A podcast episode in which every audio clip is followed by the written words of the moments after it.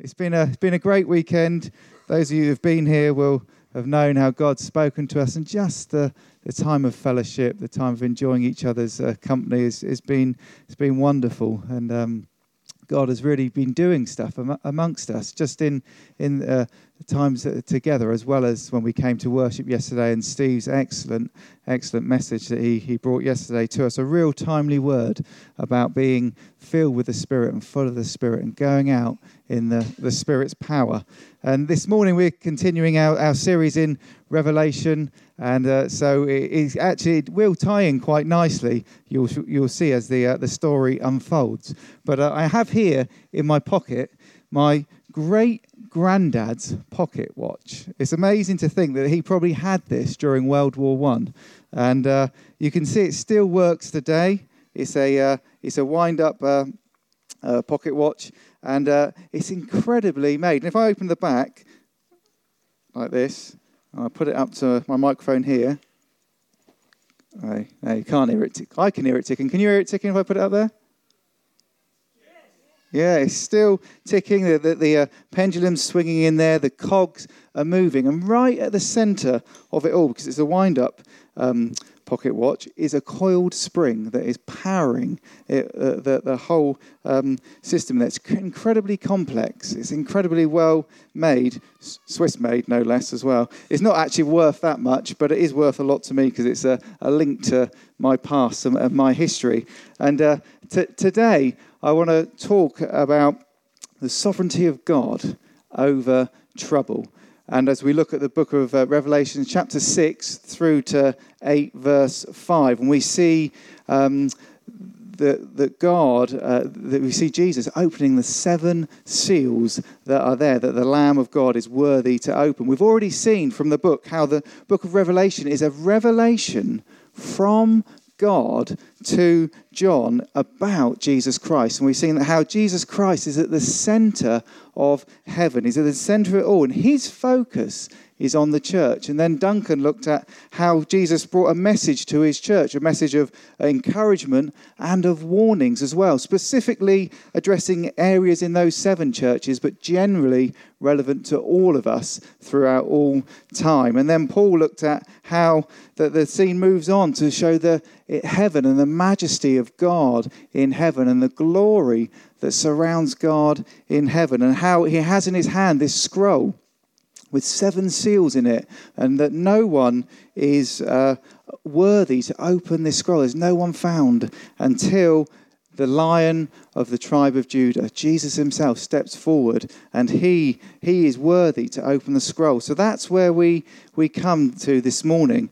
And uh, it's interesting to see this scroll represents, they, they say, the eternal purposes of God for the world. And so, as Jesus is opening these scrolls, is, is unfolding God's eternal plan for the world. And as we consider that, that despite the many complexities and confusing events that are happening in the world today, the fact that there's many things that we don't understand or, or don't like, actually, the one who is at the center of it all, the one who is at the center of history, is Jesus Christ. He is the one that is guiding it. And unlike my uh, granddad's pocket watch, which is just a, a coiled spring making this move round, the one who's making everything move towards a common end is motivated not by mechanical process, but by love he is also not only the lion of the tribe of Judah, he is also the Lamb of God, which was slain. He is motivated by sacrificial love. So, as we consider this passage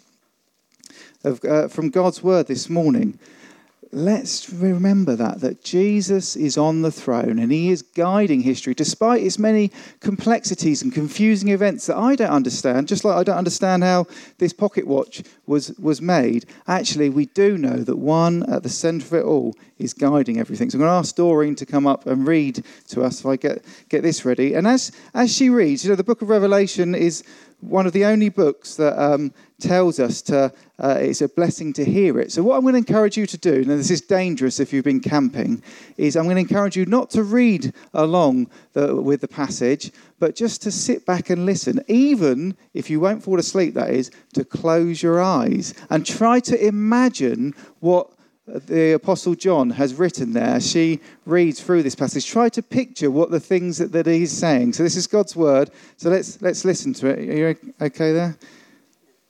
Are we all sorted? Okay, Doreen, thank you. Now I watched when the Lamb opened one of the seven seals, and I heard four living creatures say with a voice like thunder, Come!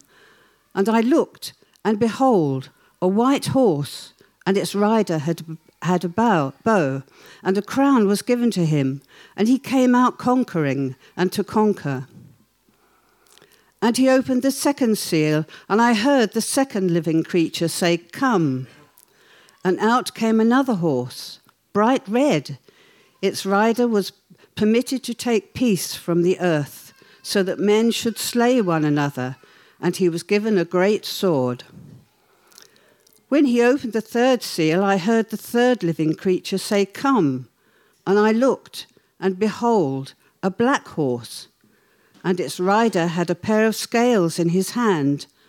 And I heard what seemed to be a voice in the midst of the four living creatures saying, A quart of wheat for a denarius, and three quarts of barley for a denarius, and, I, and do not harm the oil and the wine. When he opened the fourth seal, I heard a voice from the fourth living creature say, Come. And I looked, and behold, a pale horse, and its rider's name was Death, and Hades followed him. And they were given authority over a quarter of the earth to kill with sword, and with famine, and with pestilence, and by wild beasts of the earth. When he opened the fifth seal, I saw under the altar the souls of those who had been slain for the word of God and for the witness they had borne. They cried out with a loud voice, O sovereign Lord, holy and true, how long before you will judge and avenge our blood on those who have dwell who dwell on the earth? Then they were each given a white robe and told to rest a little longer until the number of their fellow servants and their brothers should be complete, who were to be killed as they themselves had been. Then he opened the sixth seal. I looked, and behold, there was a great earthquake, and the sun became black as sackcloth, the full moon became like blood, and the stars of the sky fell to the earth, as the fig tree sheds its winter fruit when shaken by a a gale. The sky vanished like a scroll that is being rolled up, and every mountain and island was removed from its place. Then the kings of the earth, and the great ones, and the generals, and the rich, and the powerful, and everyone, slave and free, hid themselves in the caves among the rocks of the mountains, calling to the mountains and the rocks, Fall on us and hide us from the face of him who is seated on the throne and from the wrath of the Lamb. For the great day of their wrath has come, and who can stand? After this, I saw four angels standing at the four corners of the earth, holding back the four winds of the earth, that no wind might blow on the earth, or sea, or against any tree. Then I saw another angel ascending from the rising of the sun, and with the seal of the living God. And he called with a loud voice to the four angels who had been given power to harm earth and sea, saying, Do not harm the earth, or the sea, or the trees, until we have sealed the servants of our God on their foreheads. And I heard the number of the seals 144,000 sealed from every tribe of the sons of Israel. 12,000 from the tribe of Judah, 12,000 from the tribe of Reuben, 12,000 from the tribe of Gad, 12,000 from the tribe of Asher, 12,000 from the tribe of Naphtali, 12,000 from the tribe of Manasseh, 12,000 from the tribe of Simeon, and 12,000 from the tribe of Levi, 12,000 from the tribe of Issachar, 12,000 from the tribe of Zebulun, 12,000 from the tribe of Joseph, and 12,000 from the tribe of Benjamin were sealed. After this I looked, and behold, a great multitude that no one could number, from every nation, from all tribes and peoples and languages, standing before the throne and before the Lamb, clothed in white robes, with palm branches in their hands, and crying out with a loud voice Salvation belongs to our God, who sits on the throne, and to the Lamb. And all the angels were standing round the throne, and round the elders, and the four living creatures, and they fell on their faces before the throne and worshipped God, saying, Amen, blessing and glory, and wisdom, and thanksgiving, and honour, and power and might be to our God for ever and ever. Amen. Then one of the elders addressed me, saying, Who are these clothed in white robes, and from where have they come? I said to him, Sir, you know. And he said to me, These are the ones coming out of the great tribulation. They have washed their robes and made them white in the blood of the Lamb. Therefore, they are before the throne of God and serve him day and night in his temple. And he who sits on the throne will shelter them with his presence. They shall hunger no more, neither thirst any more. The sun shall not strike them, nor any scorching heat. For the Lamb in the midst of the throne will be their shepherd and he will guide them to springs of living water, and God will wipe away every tear from their eyes. And the Lamb opened the seventh seal. There was silence in heaven for about half an hour. Then I saw the seven angels who stand before God, and seven trumpets were given to them. And another angel came and stood at the altar with a golden censer and he was given much incense to offer with the prayers of all the saints on the golden altar before the throne. And the smoke of the incense with the prayers of the saints rose before God from the hand of the angel. Then the angel took the censer and filled it with fire from the altar and threw it on the earth. And there were peals of thunder, rumbling, flashings of lightning, and an earthquake. Thank you, Doreen. Thank you.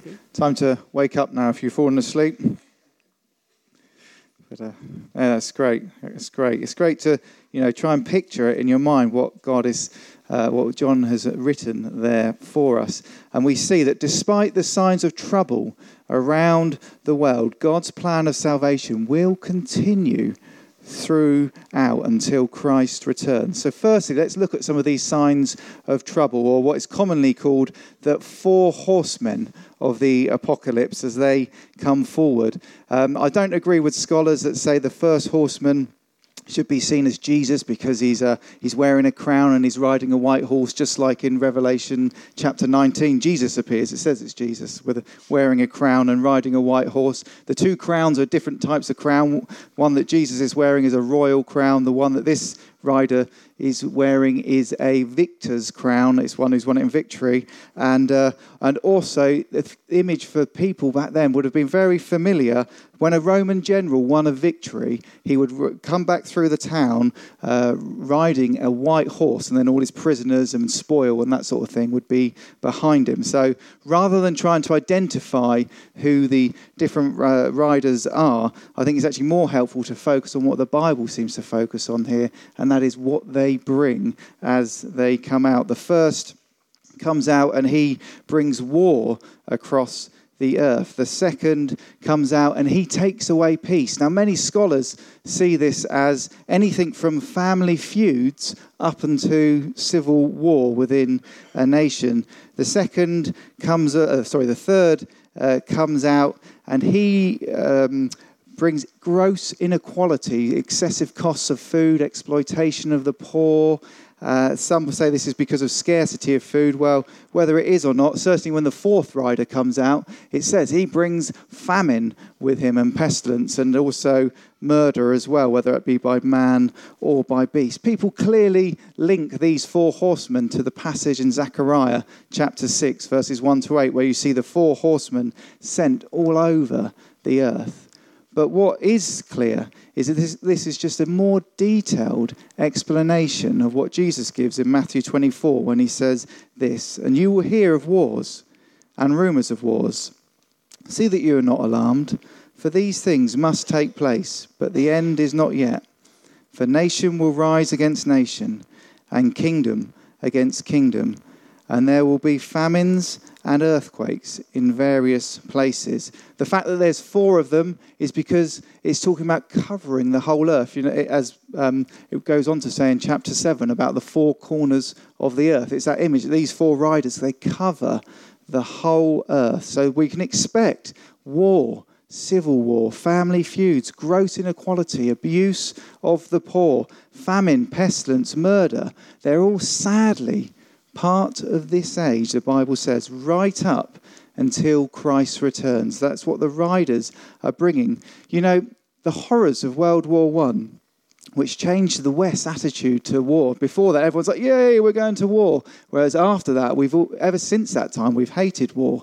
In fact, but uh, that horrors of that where it saw 17 million people lose their lives due to the fighting and a further 20 million disabled or affected by uh, wounds from that war. But you know it was made worse because off the back of that war there was a famine in many parts of the land in lebanon there was famine, and the famine was made even worse by a plague of locusts that came and stayed there for three months.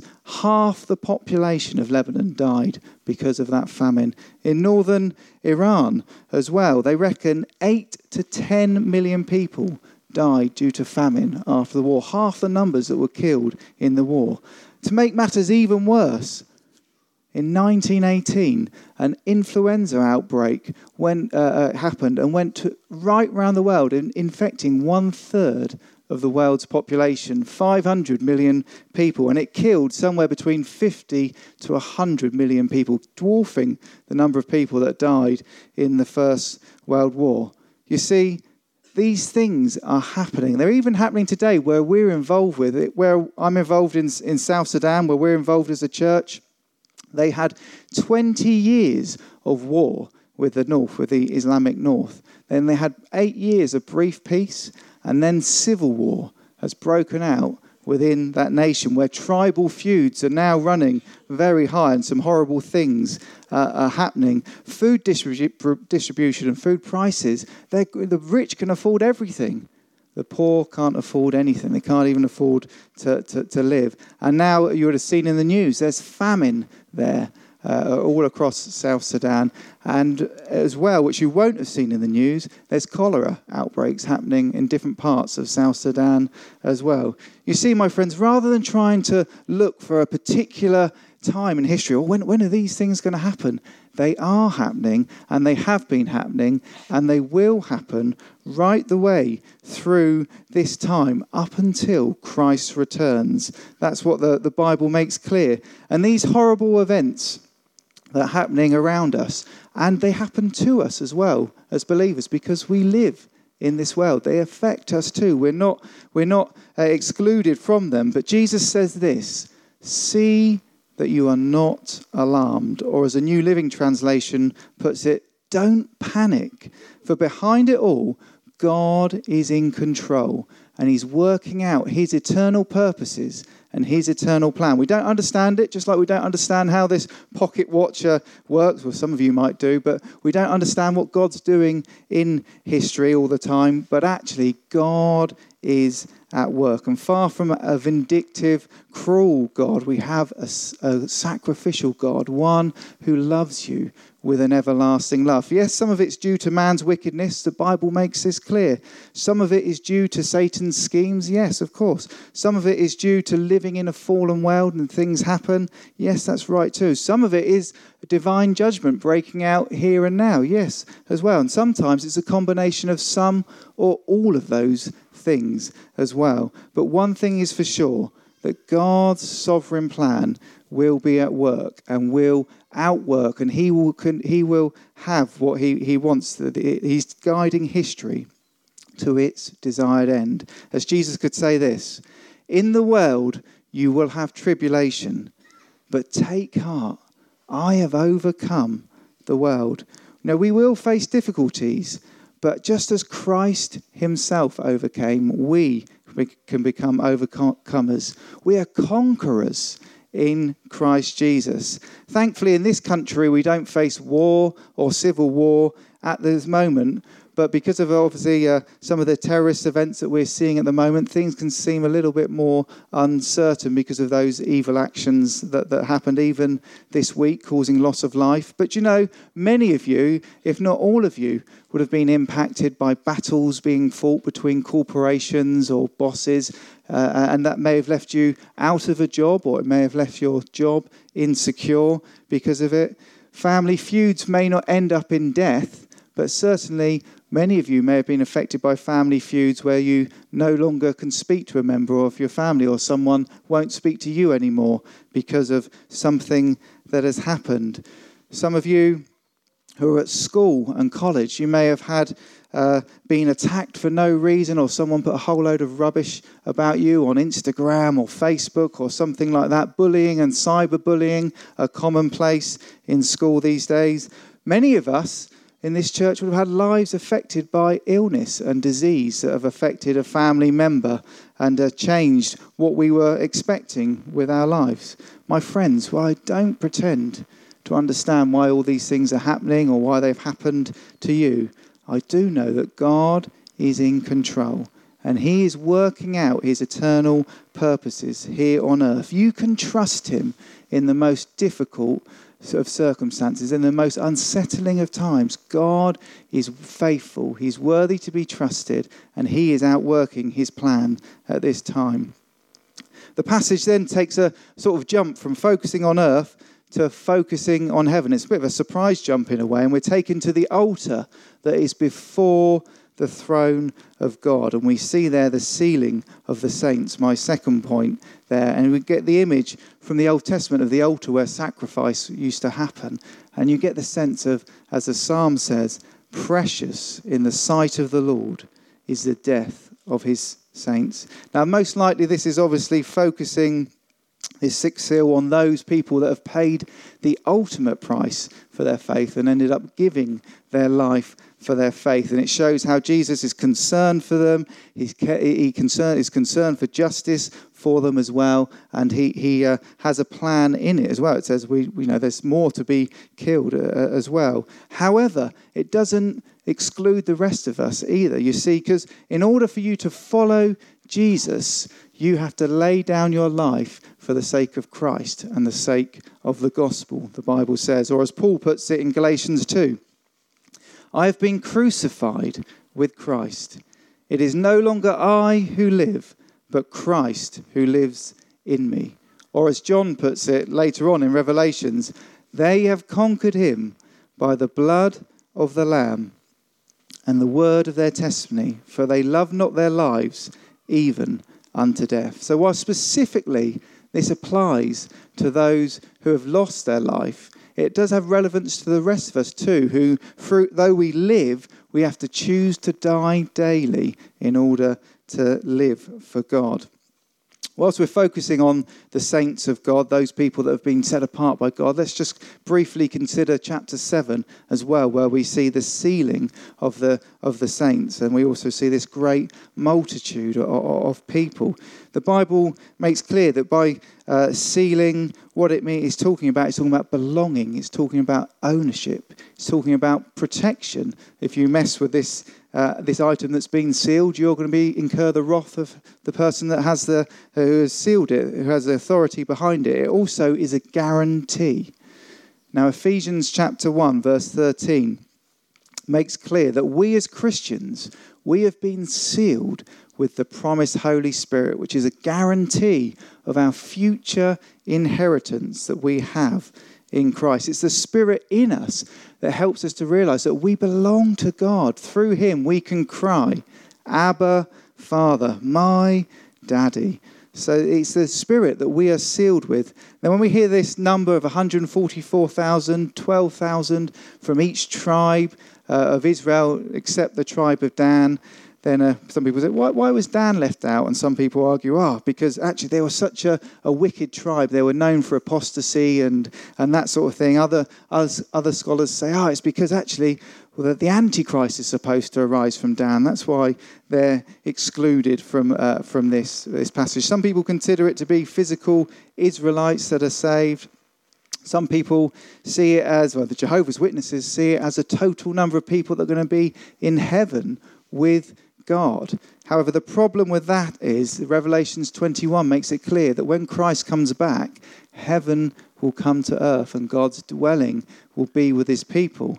And the problem of trying to take this number literally is that in Revelation chapter 14, where we see this 144,000 uh, again, you, come, you suddenly realize, ah, okay, these people are all men and they're all virgins. So no, no Abraham in heaven, no David in heaven then, because uh, you know they they were married men. So uh, it's clearly not supposed to be taken literally. 12,000 12, um, or 12 lots of 12,000 is a picture of completeness upon completeness. It's like, a, it's like saying that everyone who is supposed to be there is there. And it fits perfectly in with the measurements of the New Jerusalem in Revelation 21, where you see that it's 12,000 stadia wide by length, by height, and the wall around it is 144 cubits. Now, now don't worry about what, what's a stadia and what's a, what's a cubit. You're, you're missing the point by trying to think that out. It's the image of 12 again, 12 times 12. Uh, it's the completeness. Everyone is there who is supposed to be there. And then when John looks to see this 144,000, he sees a great multitude that no one can count from every tribe, tongue, and nation.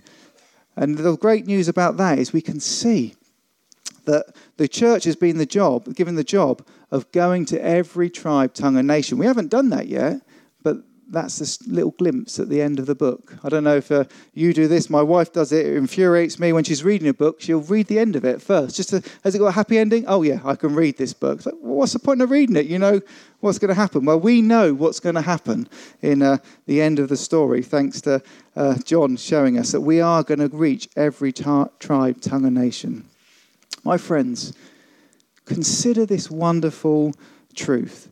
God knows every one that are His, and not one of them is missing. This is what it teaches us.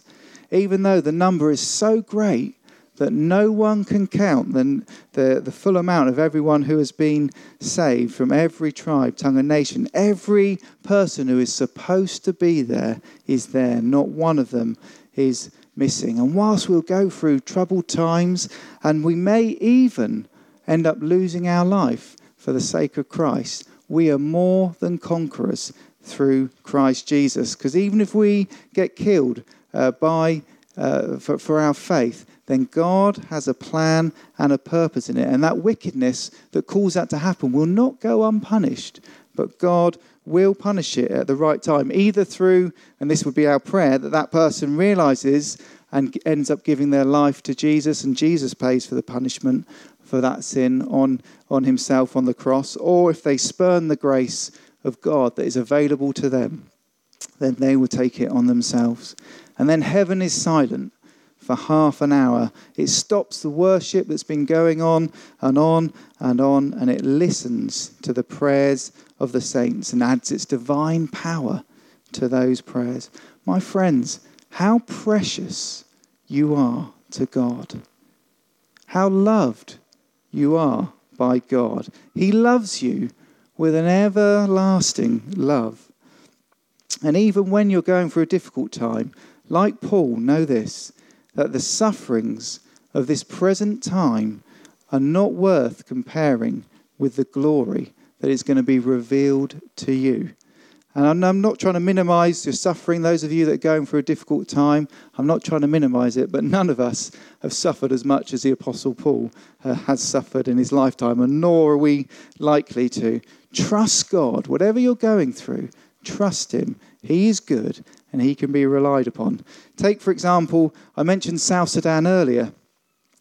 Now, all those troubles that are going on in South Sudan, yeah, it's very, very, very difficult time. I got a call from my friend over there, James Lakuda, Pastor James, and he said, oh, I need your help. So I thought, okay, yep, yep, sure. Thinking, yeah, I, well, I can get you some money if you need some money for food and medicine and that sort of thing. That's where my mind went. He said, I need three motorbikes. Uh, I so wish it had been four. Wouldn't that have been great? The four motorbike riders of the apocalypse. But uh, anyway, but uh, it was three. It's a true story. It, it, it was, yeah, yeah. We could, he, maybe he was just praying in tongues. That could be true. Yeah, yeah. Uh, but uh, um, he wanted three motorbikes. The reason why was, despite all this trouble that had been going on, was God had been busy sealing people, to use Revelation's language. He'd been saving people from nearby towns and villages. And the easiest way to get to them was on motorbike. And so they needed these motorbikes so him and his team could go out to these different villages and minister God's word and uh, witness to them as well. Hallelujah. In the world you have tribulation, Jesus says, but take heart. I have overcome the world. We are conquerors in Christ, whatever comes our way. And my final point to you this morning is about the second coming of Christ. You see, the sixth seal, you open the sixth seal, and uh, Jesus does, and there's a clear description of the second coming of Christ with, uh, with the dramatic effects on the moon and the stars and the mountains and the islands. And you see there, there's a little subtle sevenfold reference to all the different people, generals and kings. It's seven, a list of seven of them again. See the, the number seven gets in there, basically saying that no one will escape from the judgment that is to come. If they haven't made Jesus their Lord, if they haven't made him their Savior, there's no hiding from it. For the time of grace will come to an end. It either comes to an end when we die, for after death, the Bible says, comes judgment. But if, if we're alive, we have the privilege of being alive when Christ returns, then the time of grace for other people to respond and repent and turn to Jesus is over.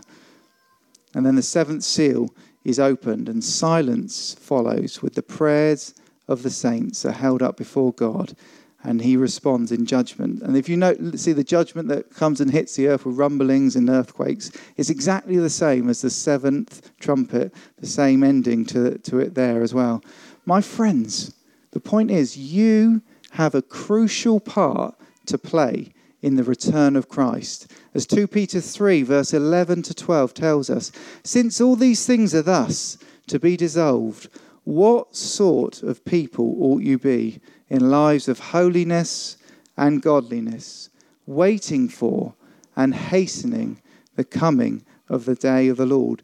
Don't get distracted by worldly things or, or your own pursuits or navel gazing at, oh, this is my life and that, that sort of thing. There's a world out there that needs saving, that needs to know the love of God. And you have a role to play in telling it about the love of Jesus, or telling it telling them about their need for him. You have a part to play in hastening the return of Christ, or as the New Living Translation puts it, hurrying it along. Some will reject our message as we share with them, but you know, others will respond. In fact, the Bible says the reason that Christ hasn't returned yet is because there's still more people to respond to the gospel. Praise God. He wants to use you, and He wants to use me in seeing these people saved. The seven. Um, the book of Revelations goes on to talk about seven trumpets and seven bowls and that sort of thing, which reveal more that there's an enemy at work trying to stop the plans of God. And Dunk will begin to look into that next week. But know this, as Jesus says to us I will build my church, and the gates of hell will not prevail against it. And it's actually through you, through your life, through your words, through your prayers, that God wants to you wants to work and bring about his salvation plan. He has good works for each one of us to do. Turn to the person next to you and say, God has good works for you to do. Amen. He does. He does. You know, when I was at school, when I, when I was at school in the um, early 90s, in, in, secondary school, the, uh, the teachers then, they always used to sneak out this shows how what hard job you teachers have these days. They always used to go out halfway through the lesson for a cigarette break, just to leave us in the lesson. And it was cigarettes that they had confiscated off us boys as well. You can't, you can't believe it, can you? But uh, uh, that's what they used to do. So go out, and of course, you can imagine what would happen in the class when the teachers went out. We would carry on working studiously, wouldn't we? No, work would cease and the behavior would rapidly go down and down a hill. Now, wise boys, like I like to consider myself was, we would, we would misbehave, but we were always aware that at any moment when the teacher had fin- finished his cigarette, he would be back in the class. So you'd keep that in your mind. Whereas there was always those boys that were so silly, they would forget that the teacher is going to come in any moment. And they get so caught up in what they're doing that the teacher would come in and catch them doing something stupid. And then punishment would be swift. Normally, when, at my school, again, you, you poor teachers, you don't get any fun like this. They used to come in, they'd grab you by your sideburns, they'd pull you up like that, and they'd throw you into the wall or something like that. And, uh, you know, imagine doing that in class today. You couldn't, you couldn't get away with it, could you? But uh, they, they had fun back then, those teachers. But anyway, uh, that's what would happen. And you, you, know, you, have to, you had to be aware that at any moment the teachers could come back. And my friends, we need to live our lives like that any moment Jesus could come back because he could at any moment. He's coming back. And we mustn't get distracted by worldly pursuits or other things. We need to keep focused on the task in hand that God has things for you and me to do. And that despite the signs of trouble in the world around us, God's plan of salvation will continue until Christ Jesus returns to earth. Hallelujah. Amen. Amen. Gonna gonna finish it there. I'm gonna invite the, the band back up to, to sing a song. But I just want to pray, actually, I'm going to pray for all of us because we all need to respond to this. Uh, I'm going to pray that God will give us all fresh boldness in sharing our faith with people. You know, Steve's message yesterday was very much along the lines of when the Holy Spirit comes on you, He gives you boldness to speak for Jesus. Yes, it's about having spiritual gifts in a meeting like this to encourage each other, but it's also it's about having boldness to live the Christian life. And, you know, there's a world out there, as I said, that doesn't know the love of God, doesn't know the love of a Father. And we have the message of hope. We have the message of eternal life. And God wants to use you, and He wants to use me to bring it to the people around us. So, can I invite you to stand? You have been listening to a sermon from Christchurch Hailsham. For more information or to contact us, visit christchurchhailsham.org.